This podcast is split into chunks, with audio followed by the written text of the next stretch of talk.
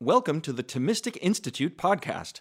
Every talk on this podcast was originally delivered at an in person event for university students, perhaps for one of our Thomistic Institute chapters on a university campus or at a Thomistic Institute retreat or conference. These lectures and events are happening around the country and around the globe all the time.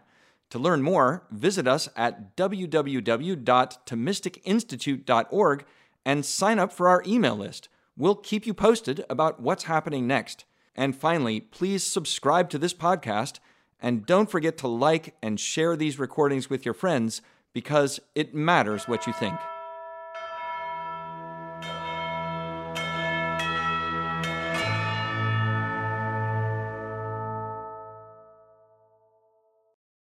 Talking with bishops from all over the world and theologians, two questions kept being asked at the synod. One, what's happened to the theology of the body? We haven't heard much about it in the last couple of years. And certainly the working document we came into the synod with, there was nothing of the theology of the body. Now, thankfully, there's a lot of the theology of the body in Amoris Laetitia, Pope Francis's uh, apostolic exhortation that came out of the synod. This, but the second question I heard a lot about from bishops, and again, more on this tomorrow what do we do with gender ideology? Right? Well, how do we respond to this? I don't, we don't know how to uh, respond to this challenge. So, but first, so what is the theology of the body? Where does it come from? Uh, what is it? What is it not? Um, the theology of the body refers to a series of weekly general audiences given by uh, Pope St. John Paul II at the beginning of his pontificate between the years 1979 and 1984. Every Wednesday, the Holy Father would give an address to an audience in St. Peter's Square or on bad weather days, an audience in the Paul VI auditorium um, across the square and he would he gave this extensive catechesis on the human person on love on marriage um, there's a famous story about a good friend of the holy father um, having lunch with him during this period and he said to him you know um, holy father those people out in the square have no idea what you're talking about. And john paul ii said it's not really for them. It's for those who are going to come after.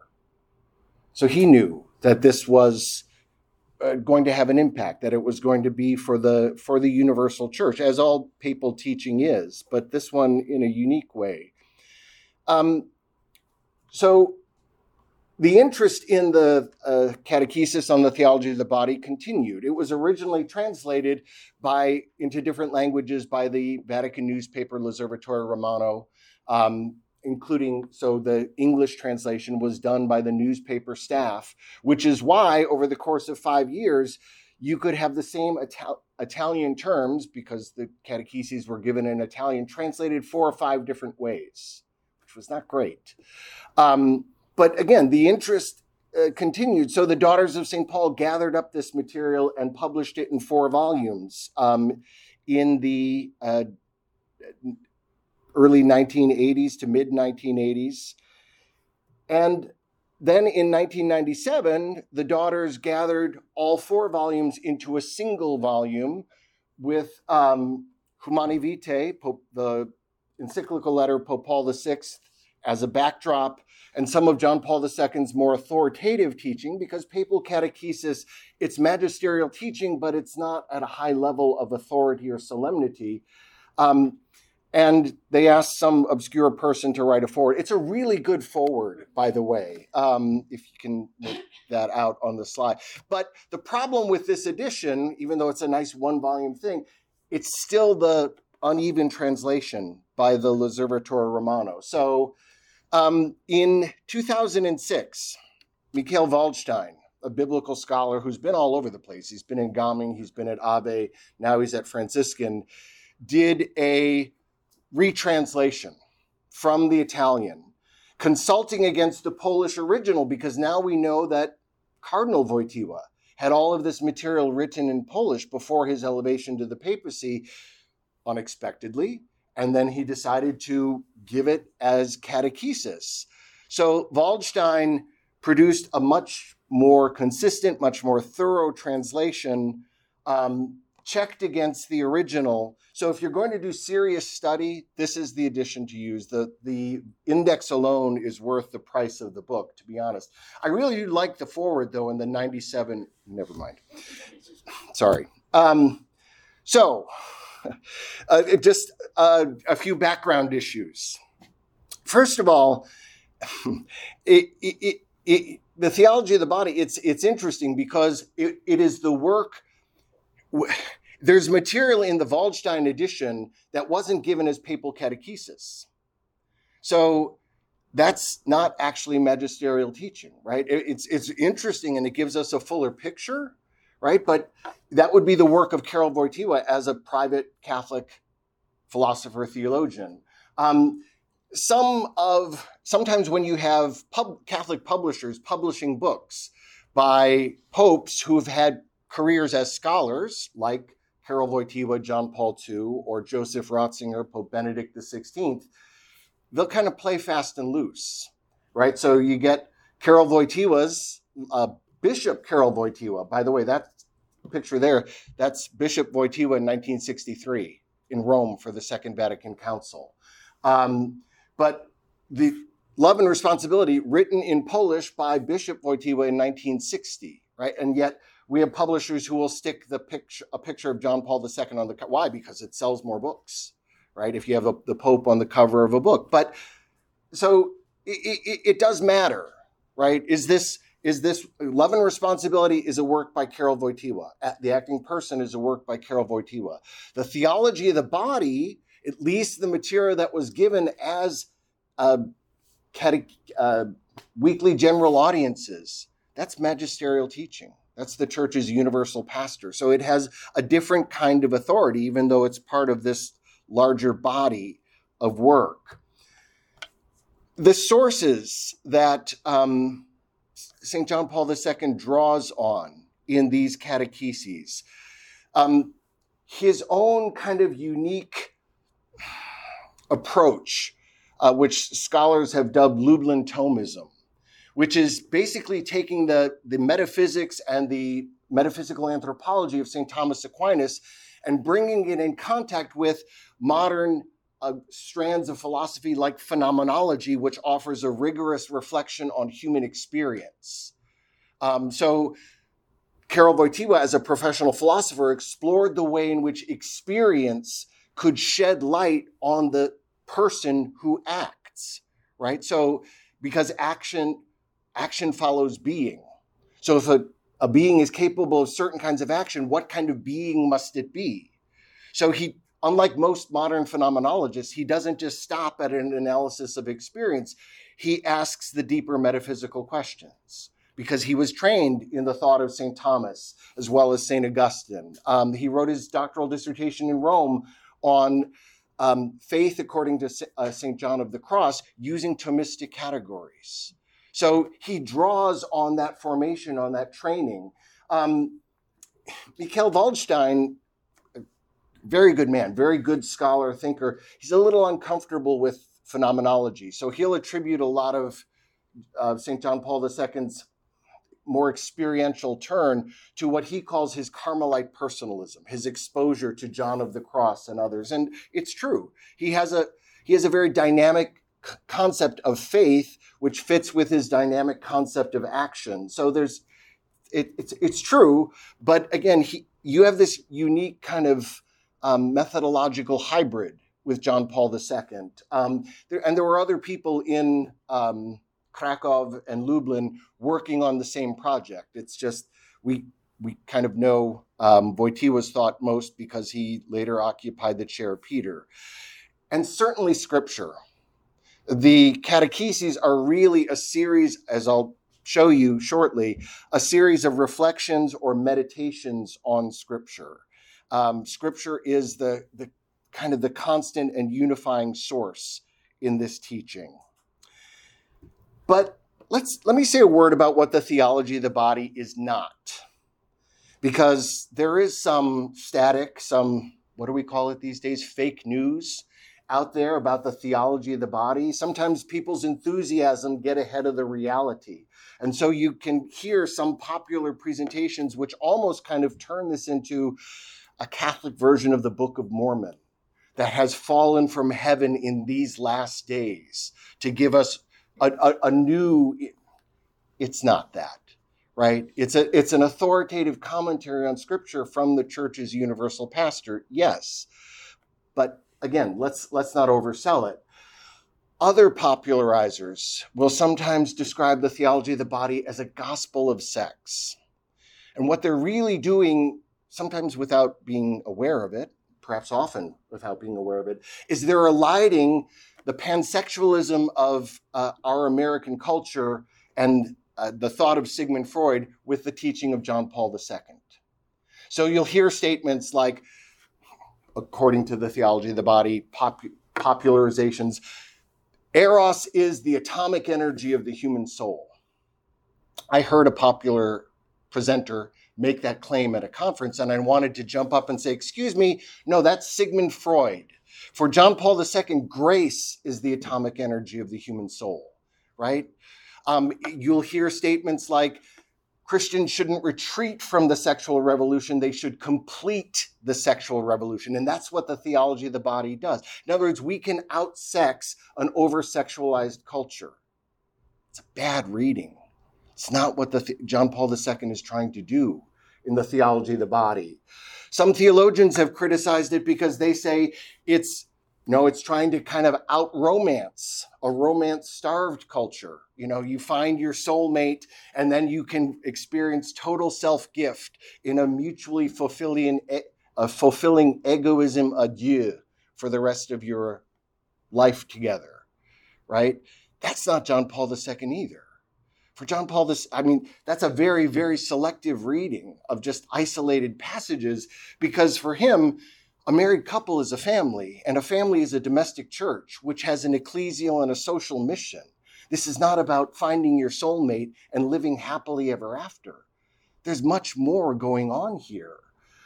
Um, getting uh, so it, it is not it is not trying to out sexualize or out romance a culture that is fixated on bad and toxic expressions of both.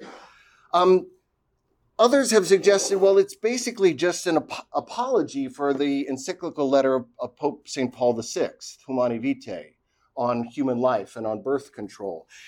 That gets a little closer to the mark, but if that's the if the claim is this is all the theology of the body is, it misses the mark again, right? Because that's that's reductionist ultimately.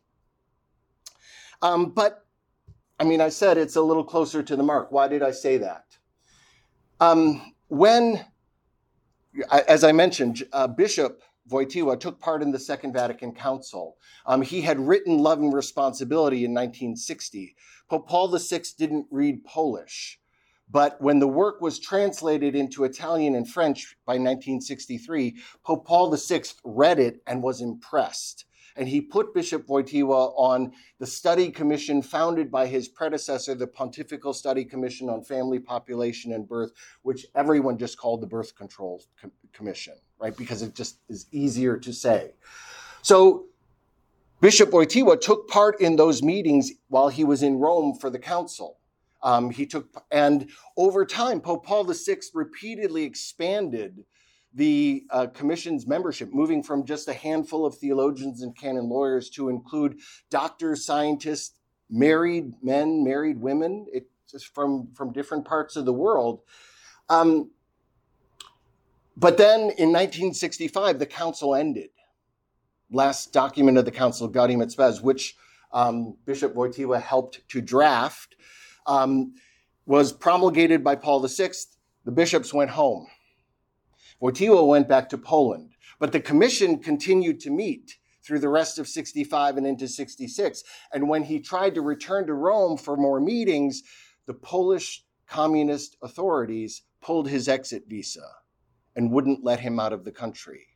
So, what became the minority position um, on the commission that the church should not change its teaching um, lost what was its only member who was actually had already argued a positive philosophical case for the church's teaching on sexuality and on birth control.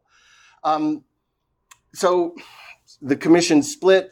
A, a majority recommended that the church revise its teaching. A minority said the church should not do that because of the authority of that teaching.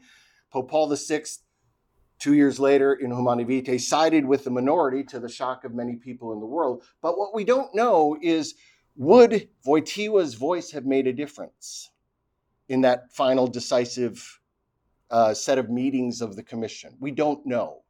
But what we do know is when that Polish bishop and later cardinal was unexpectedly elevated to the chair of Peter 10 years after Humanae Vitae in 1978, a new catechesis of the church in the area of the human person, marriage, family, sexuality was on the top of his pastoral agenda because he had seen the devastation that the sexual revolution had wrought behind the Iron Curtain in Poland. And he was able to, the the communists finally let him out, he was able to uh, visit the West. So he knew what was going on um, in other parts of the world as well. I think the appropriate backdrop to understand what the theology of the body is trying to address is to think of it as a response to three kind of shifts or seismic changes in the modern world. Um, Monsignor Brian Bransfield wrote a book, The Human Person According to John Paul II, which argues that the theology of the body is a an effort to articulate an understanding of the human person which can respond to the challenges and questions raised by the industrial revolution, the sexual revolution, and our ongoing technology revolution. So let me say a little bit about each one of those three things. The Industrial Revolution, of course, refers to the massive expansion of industry in the developed world during the 18th through 20th centuries, still ongoing in parts of the world now. Um, obviously, there are good and bad results, right? The Industrial Revolution made a huge array of new products and services much more widely and cheaply available. So, what used to only be available to the wealthy now became available to middle and working class families but it was also incredibly destructive to land and to labor. Um, all of the imagery, those of you who got the, the Tolkien reference earlier, right? All of the imagery in The Lord of the Rings and the Silmarillion that Tolkien uses to symbolize the impact of evil on his mythological world is drawn from the impact of the Industrial Revolution on his own beloved English countryside. But more than just being toxic to the land, um, it was toxic to families because first it removed fathers from the family and made child rearing just women's work. But increasingly, especially for poorer families, women were driven into the workforce and sometimes even children. This is where we get our child labor laws. So home was no longer a center of formation and life. It became where you sleep when you're not working. The deeper and often unnoticed impact of the Industrial Revolution is that within the space of a generation or two, it flipped the way most people thought about children from a blessing to a burden. Because once work is outsourced from the family, from the home, then every mouth to, uh, to feed born into the home is a, a drain on the family's economic well being right? Which causes people to begin to think of children as, oh, we can't afford children. Children are expensive. Children are, they, they are, they're going to uh, pull us down financially. That powered a search for new and effective forms of contraception. Sexual revolution didn't begin in the 20th century. It was already underway in the 19th. Victorian morality, which had already rejected both Aristotle and Christ- Christianity as an explanation for the link between sex and marriage, um, was a reaction to the first stirrings of, this, of the sexual revolution. But the sexual revolution kicked into a new gear with the advent of modern forms of contraception, especially oral contraception. Developed in the 1950s, it hit the market in the United States in 1960. And you can look at the social scientific data, just enormous shifts in attitudes and behaviors, skyrocketing rates of sex outside of marriage, unwed pregnancy, divorce, abortion, right? Seismic shift. What had been in previous generations a single thing, marriage. You got married, you had a sexual relationship with your spouse that enabled you to receive the gift of children, and you have a, a growing family, right? It's one thing marriage, sex, family. The, in, the sexual revolution cut those bonds. So those became three separate, dissociable realities. Because contraception said you can have sex without having to commit, because you don't have to be afraid of pregnancy. And if your contraception fails, well, there's always abortion, which is always the backstop for failed contraception. So you can have sex without marriage. And you can get married and choose to have an intentionally childless marriage because children are expensive. So you can have dogs instead of children, right? They hear people going to their parents and saying, "We'll give you grand dogs. We're not going to give you grandchildren. They're they're, they're too too expensive." So one of our kids does that. They're out of the family. I mean, that's just not happening. Um, oh, did you see this is being recorded? Oh well. Um, thankfully, they, some of them do, um, but that's all right. They they they, they would agree.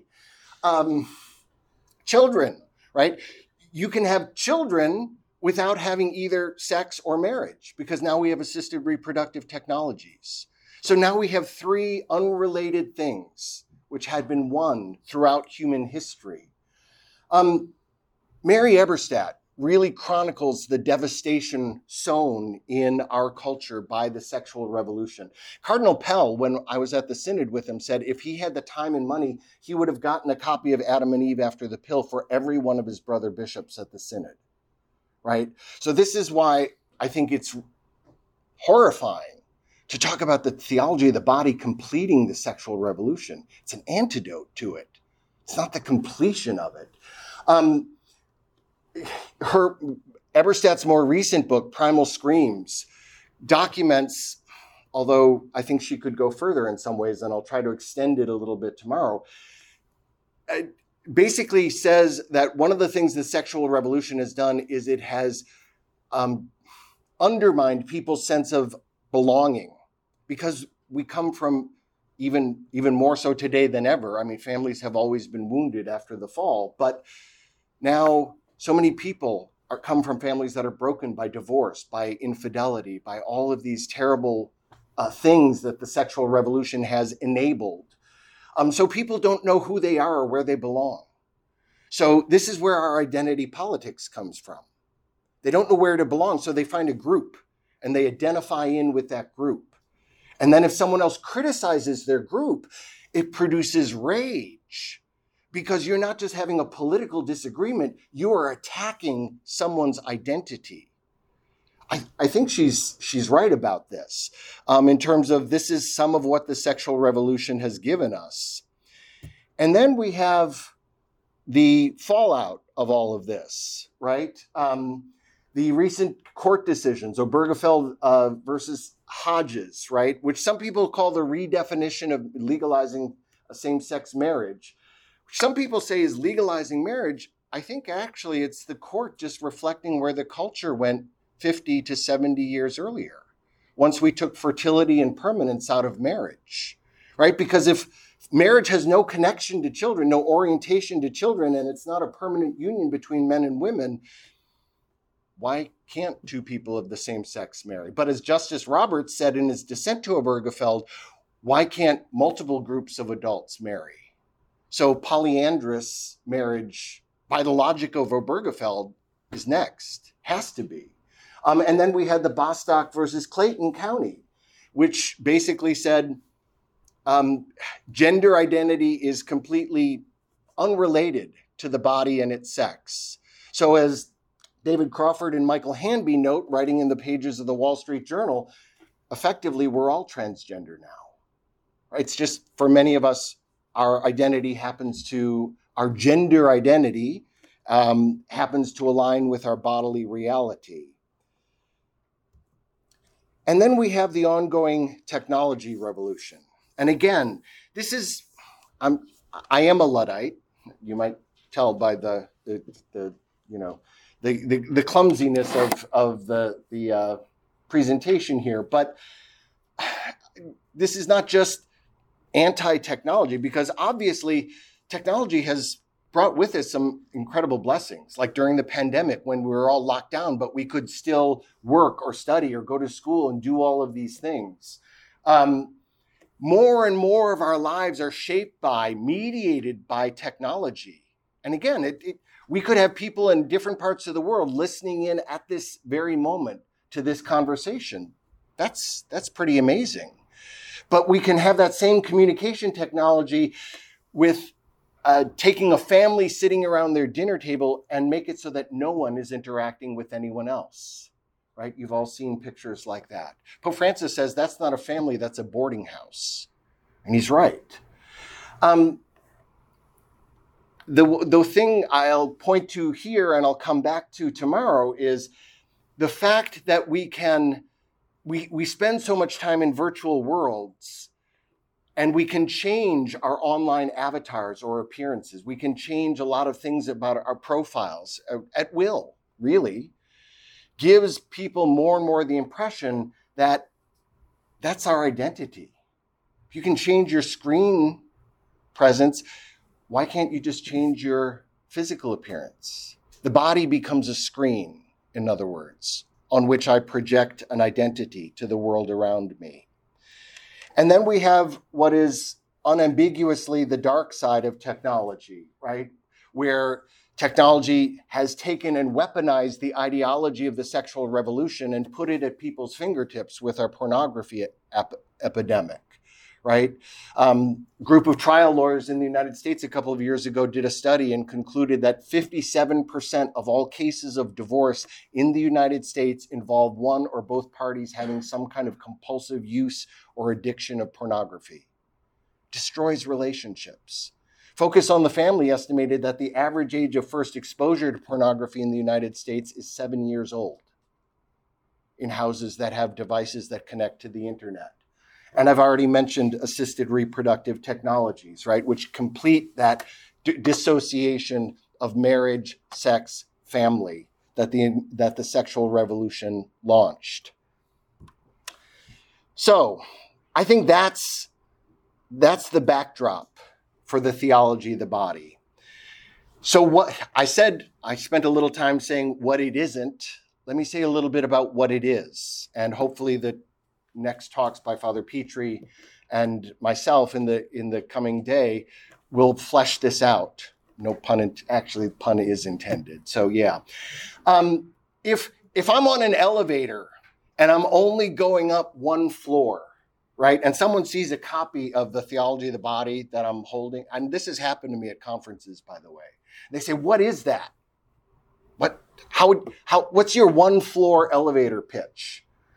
Well, if they have a little background, mine goes something like this It's a biblical and iconic anthropology that highlights the body's capacity to give and receive personal love at any age and in any state of life. It's about the, the uh, capacity and expressivity of the body in our vocation to love. Let me walk through a couple of the key terms in that definition. So, biblical what do I mean by that? Um, the way in which St. John Paul II reads scripture in the theology of the body, um, I think he almost gives us a tutorial in it in the first chapter of his encyclical on moral theology, Veritatis Splendor, where again, he starts with a text from Matthew 19. In the theology of the body, it's the dialogue with the Pharisees about divorce. In this case, it's Jesus and the rich young man. And he says the story of the, Jesus and the rich young man in Matthew 19 gives us an opportunity to listen again, to listen in once more on Jesus' moral teaching. So, what is he doing? Remember that before John Paul was a philosopher, he was a playwright. He, uh, he wrote and performed plays. He's saying, listen, you're in the audience. Let's listen in to this dialogue between Jesus and the young man. And the young man comes to Jesus and says, Good master, what must I do to have eternal life? And Jesus says, Why do you call me good? No one is good but God alone. You know the commandments. And he walks them through the command. You, you know the dialogue, right? John Paul hits pause though, and he says, the young man's question, What must I do to have eternal life? He says, That's the question in our hearts. This is the same question we it's what is the what does God want from me? What's a good life? What is God's expectation of me? So what has John Paul done? He said, You're not in the audience, you're on the stage. You're having this conversation with the Lord. His question is your question. The rich young man is John Q. Everyman. He is Adam. Oh, same starting point as the theology of the body, right? So you start with the questions of the human heart, which Christ himself is the answer incarnate to. So his method of reading scripture is to invite readers into the text and allow the text to disclose them to themselves, but also to reveal Christ to them, right? Because Christ is ultimately the one who shows us who we are. If you've ever done um, the spiritual exercises of St. Ignatius of Loyola, it's very it's a kind of a parallel way to read scripture. Ignatius has you read text from the gospels and then he has you use your imagination to f- picture yourself in the text and ask the Holy Spirit to guide your imagination. So you're standing in front of Jesus. What are you saying to him? What is he saying to you? What happens next? John Paul II, instead of using the imagination, uses the mind and gets us to enter into the dramatic scene which scripture gives us and reflect on the way in which the experience the text describes sheds light on our experience. It's a really unique way to read scripture, right? But it's a way to recover the idea that God speaks to us in scripture. We just have to take the, take the time and space and listen. I describe the, this anthropology as iconic, right? So, an icon, of course, is a visual theological presentation of a Christian mystery or figure. Um, so, which is why those of you who know something about icons know you don't paint an icon, you write an icon because it's a theological presentation, it's a theological statement. Right? So we in this case we have an icon of Christ the Savior flanked by the Blessed Mother and John the Baptist.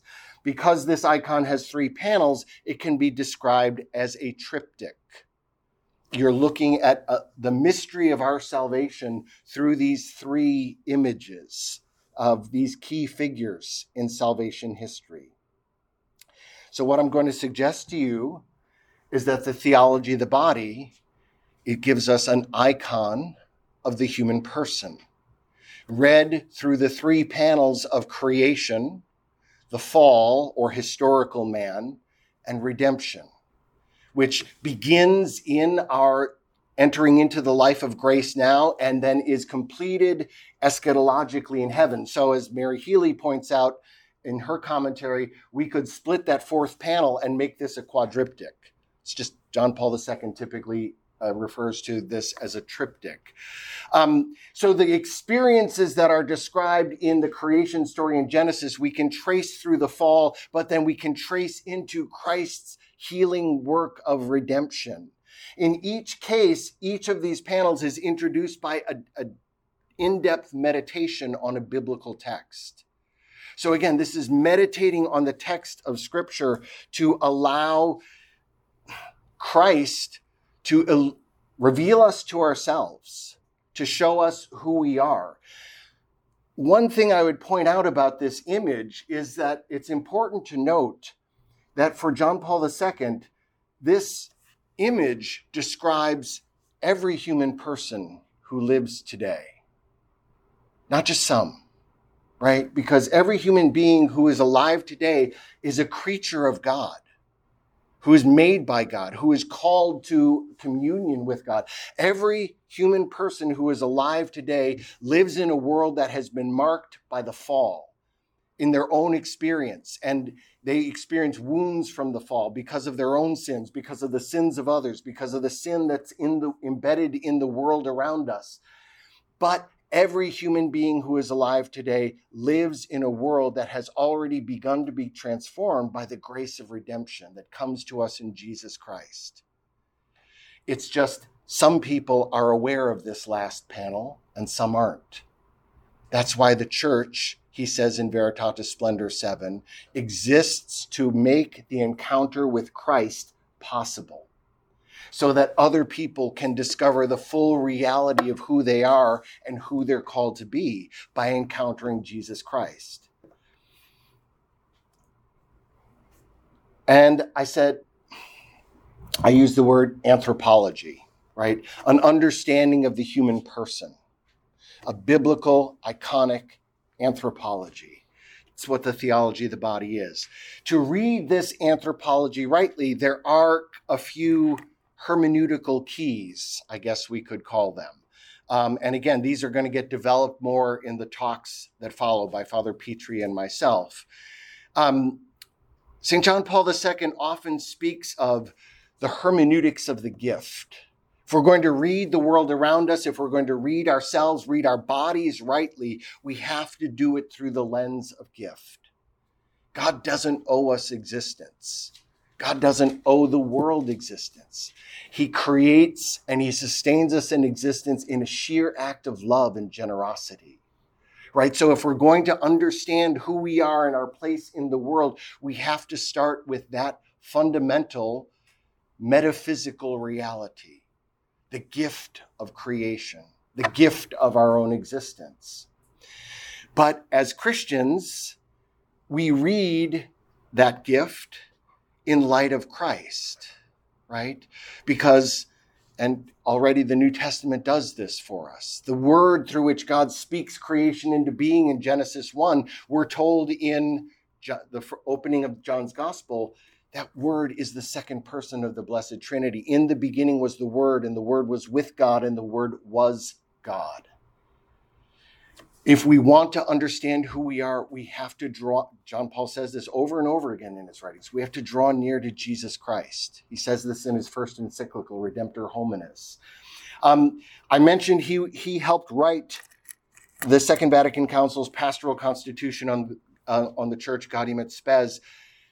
Two of his, two two of its texts kind of form hermeneutical keys, not just of the theology of the body, but the whole of John Paul II's magisterial teaching. Um, Gaudium et Spes 22. Christ, in the very revelation of the mystery of the Father and his love, fully reveals us to ourselves and discloses our most high calling. To understand who we are, we have to look at the person of Jesus Christ we are we cannot understand the reality of who we are and who God wants us to be without Christ. Second, Gaudium et Spes 24. Man, the only creature of the visible world whom God created for his own sake, can only realize himself through a sincere gift of self. We're created for love. We're created for communion with God, with one another. It's the only thing that fulfills us, and makes us happy. Our body is an integral part of that reality. It's an integral part of how we give ourselves as gift um, to God, to one another. And then uh, finally, notice in my one floor elevator pitch, the theology of the body uh, describes any state in life, the body's capacity to give and receive love at any age and in any state of life whether a person is single, married, a consecrated virgin, or religious celibate. We give and receive love as embodied persons, right? It just looks different in those different states of life. But the reality of who we are and the reality of what we're called to, self donative love, is the same. It's just expressed and lived out differently. Okay, I think I'm going to stop talking at this point and open the floor for your questions, comments, observations. And Father Jonah will remind me if I fail to do so that I have to repeat your question after you ask it so it picks up better for the recording. He's just waiting for me to forget to do that. So please help me out. Uh, yes, please. The impact of the sexual revolution was on people's sense of identity. Yeah, yeah. Uh, I, again, I'm, I am. So, right off the bat, swing and a miss. Okay. Uh, can I elaborate a little further on how the sexual revolution undermines or destabilizes people's identity? Um, thank you, Father Jonah. and every time. Yep, yep.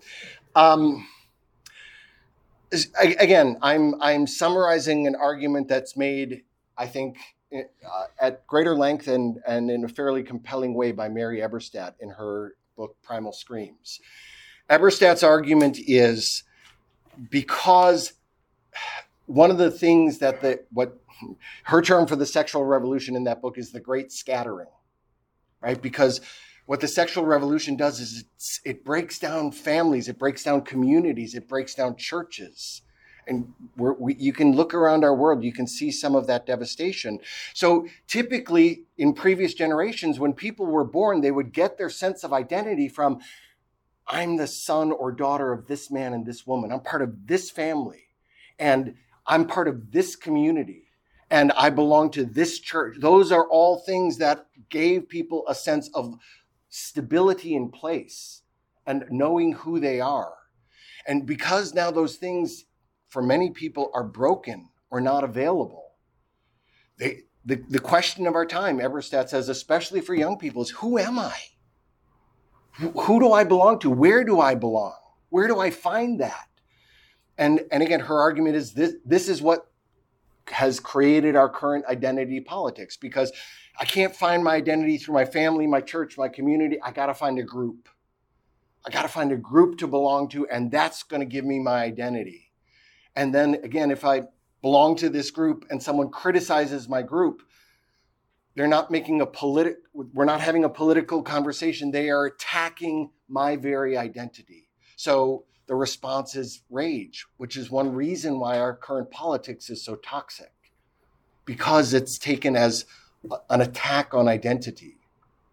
Um, I think I think she's she's on to something, I, and I do think we haven't thought enough about the way in which the sexual revolution hasn't just impacted family, hasn't just impacted marriage, it's impacted people's sense of self. I'm going to argue tomorrow that I think our uh, the rise and rapid uh, spread in our culture of gender ideology is another symptom of this destabilization of identity.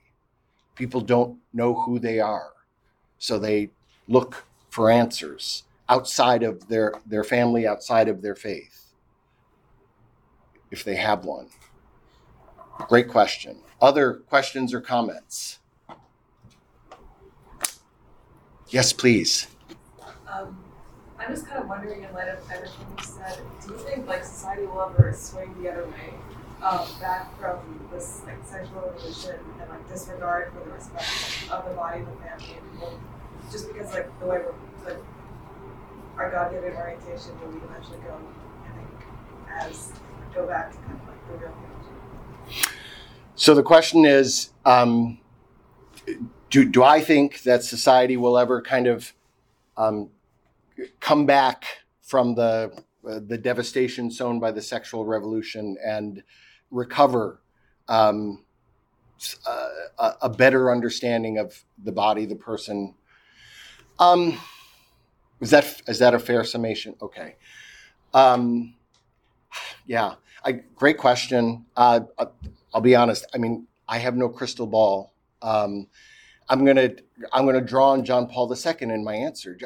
I mean, John Paul II, I think, saw, and again, this is, I think, one reason why he prayed so much, reflected so deeply on the human, the, the, what Gaudium et Spes describes as the problem of the human person. We have all this great science and technology and knowledge, and yet we've become completely opaque to ourselves. We don't know who we are. So, how do we how do we get that back? I think John Paul saw the, the, the devastation that was out there in the culture, but what did he talk about? He talked about a new springtime of the church, right? That would be the fruit of the new evangelization. I think the way we get back something of an authentic culture in which people understand the gift of their existence, the gift of the body, the gift of sexuality, is by bringing people back in touch with the, the author of those gifts, right? Um, our word, so how do you build a culture of life, to use another of John Paul II's phrases? You start by remembering that the root of our word culture is cultus. The root of a culture is what it worships. Culture that worships pleasure, power, technological efficiency is going to produce one kind of environment.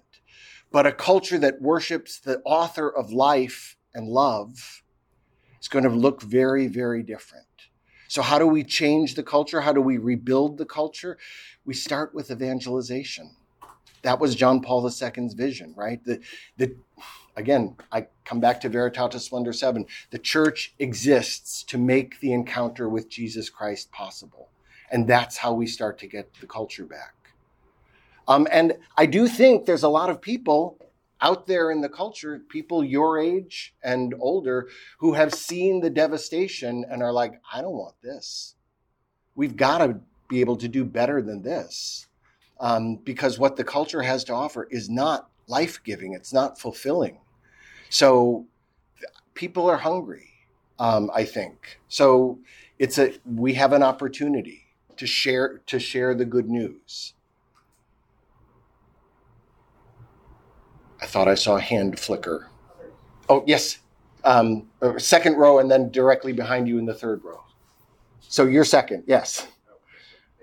Um, so one of the uh, striking things that you mentioned with the Industrial Revolution was that children go from uh, being blessings to burdens, mm-hmm. and I'm wondering um, if you could elaborate more on that, especially when considering something like the high rate of uh, not just infant but also um, you know mother mortality uh, in the uh, in the childbearing process. Um, yeah, does it, it, just seems surprising to me that um, as we've uh, gotten lower rates of mortality, children have gone to be more of a burden. It, it so how do we correlate um, the fact that we have uh, through improved medical care, reduce the risks associated with childbearing to nonetheless people viewing children more and more as a burden. Um, is that fair summation? Okay. Um, great, great point. Great question. Um, I think, I, again, I think this is something we have not thought about much, but um, I think it was easier it, and you still see this in non-Western cultures, by the way, um, in cultures where um, that have not been so impacted by the industrial and sexual revolutions, where people in those cultures still tend to see children and see children very naturally and easily as a gift, in spite of the fact that their rates of child and, and maternal mortality are probably higher than ours.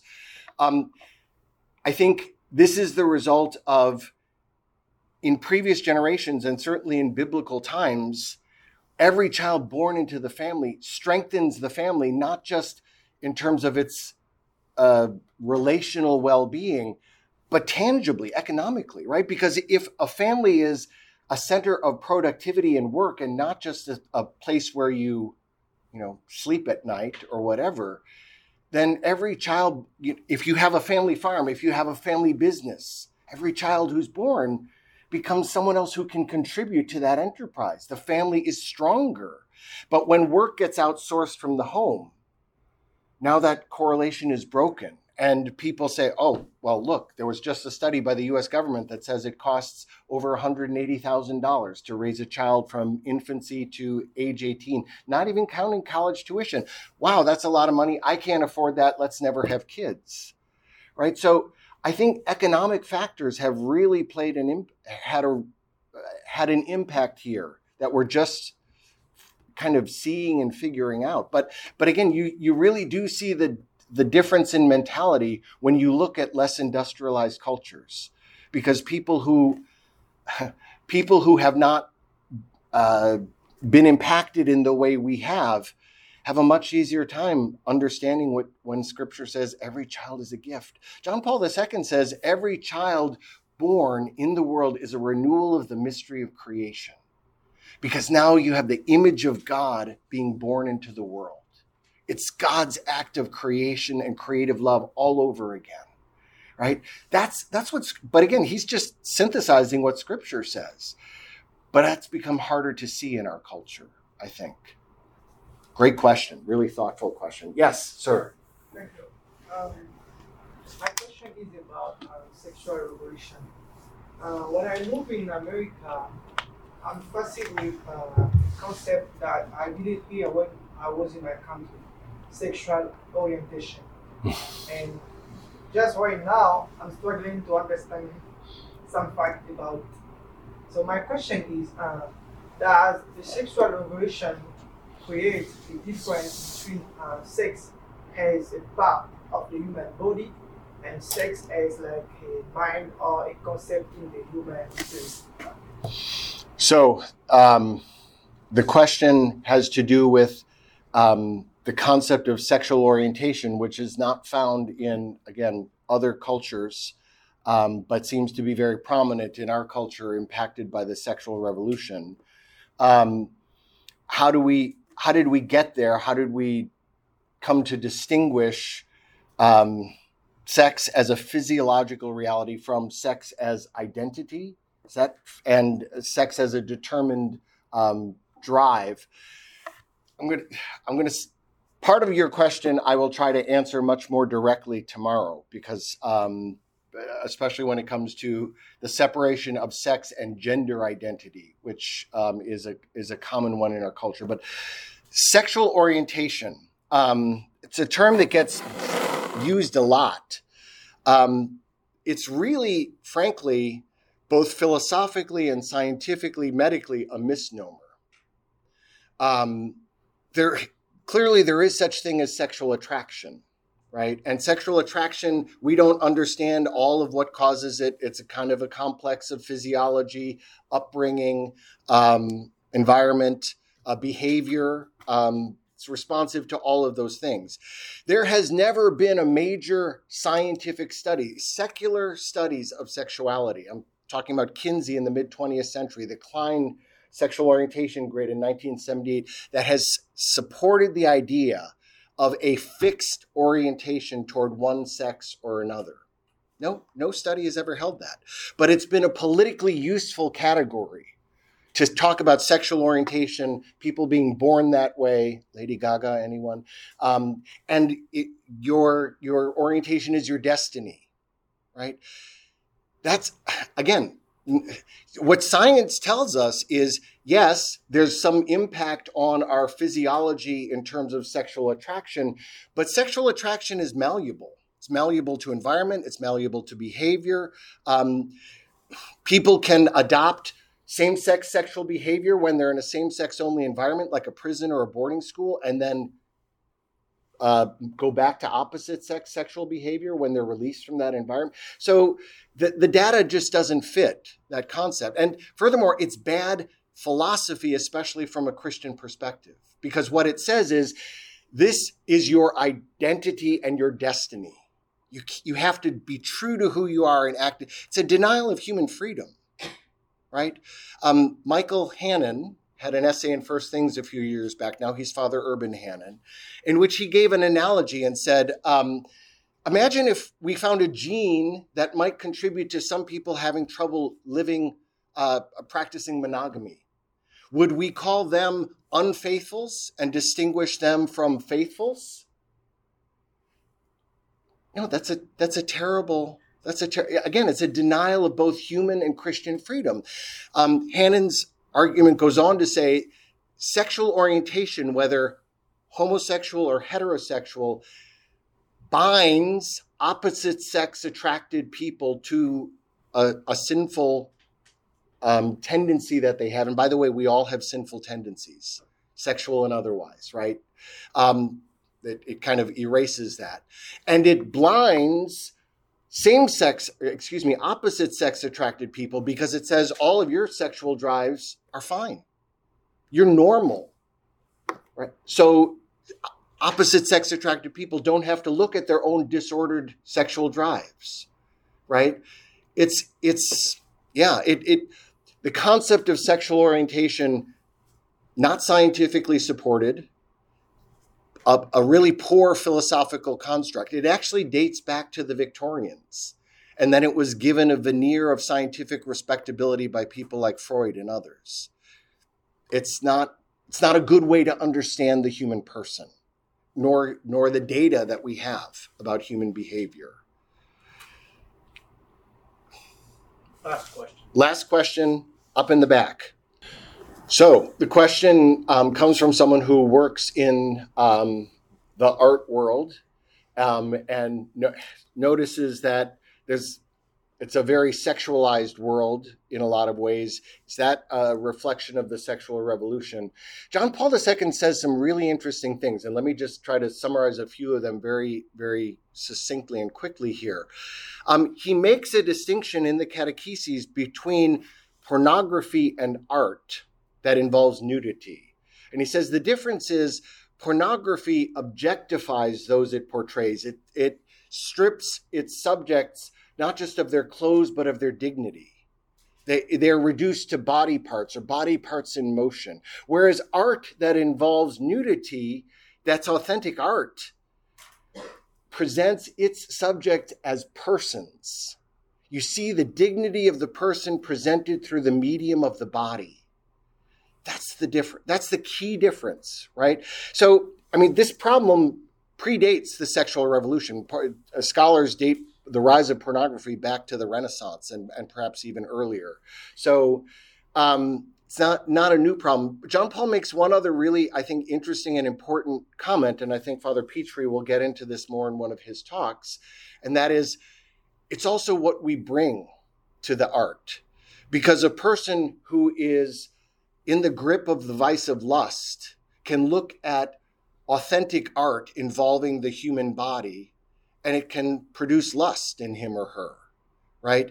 That's not the result of the artist or the art, that's the beholder, right? The, the disordered desire is in the eye of the beholder in that case. So it's also the impact on the, it, it's what we bring to it that also um, impacts whether we're able to appreciate art, authentic art, uh, for what it is, as opposed to pornography.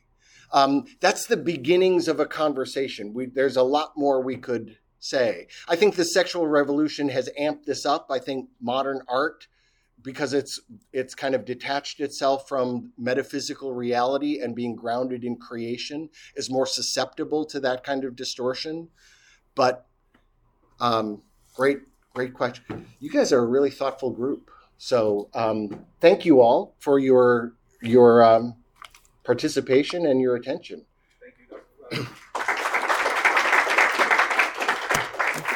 Thanks for listening to this lecture on the Thomistic Institute podcast. The generosity of people like you makes this podcast possible. If you enjoy these talks, please consider showing your support at www.thomisticinstitute.org slash donate. Your donation of even a dollar helps us reach more college students and many others with the powerful truths of the faith, and it ensures that we can keep publishing top notch lectures on this podcast. Thanks a lot.